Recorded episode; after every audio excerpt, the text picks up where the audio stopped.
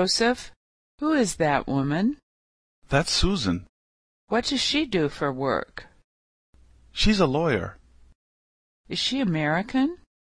No, but she speaks English fluently. She's really tall. Do you know her? Yes, I know her. We're friends. Who's that man standing next to her? Which man? That short guy on her right. What's his name? Oh, that's Matt. He's really good looking. Yeah, Do you know him?